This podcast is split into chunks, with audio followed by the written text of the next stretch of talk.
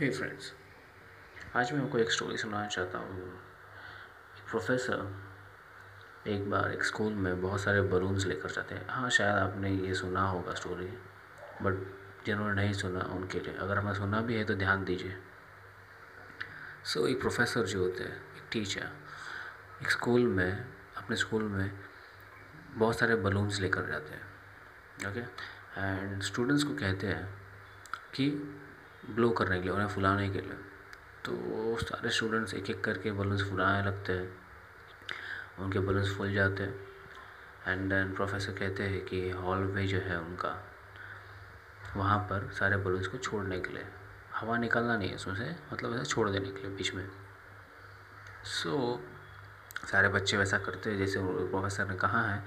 And सारे balloons जो है हॉलवे में छोड़ डालते हैं सारे स्टूडेंट्स अब हॉलवे जो है बलून से भर चुका है।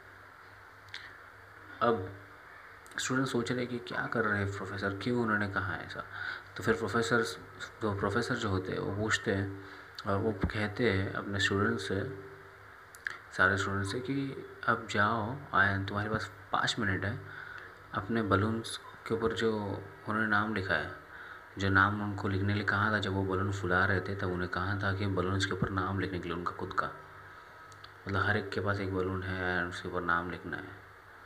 तो वैसा तो हर बलून के ऊपर किसी ना किसी का नाम लिखा है ओके सो प्रोफेसर ने कहा है कि जो बलून है, वो ढूंढो अपने नाम वाला, जिसमें उनका नाम लिखा है।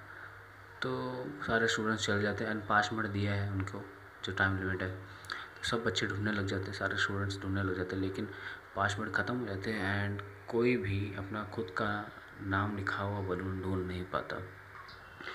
सो सारे बच्चे जो है पाँच मिनट के बाद में रुक जाते हैं एंड प्रोफेसर को कहते हैं उनको बाहर आ जाओ एंड वो बाहर आ जाते हैं एंड देन प्रोफेसर कहते हैं कि मिला क्या किसी को? तो वो कहते हैं नहीं मिला। तो बोलते नो प्रॉब्लम अब और एक बार जाओ एंड जो भी पहला बलून तुम्हें मिलेगा जिस पर भी किसी का नाम लिखा होगा वो पर्सन को वो नाम वाले पर्सन को वो बलून दे दो। सो so, अब बच्चे अंदर जाते हैं। एंड कुछ ही देर में सारे बलून्स जो है अपने अपने रिस्पेक्टेड नाम वाले पर्सन के पास चले जाते हैं। कैसे? सारा हॉल क्लियर हो जाता है, सारे बलून सबके पास पहुँच जाते हैं उनके नाम वाले। ना अब प्रोफेसर जो है वो कहते हैं, ये जो बलून होते हैं वो हैप्पीनेस की तरह होते हैं।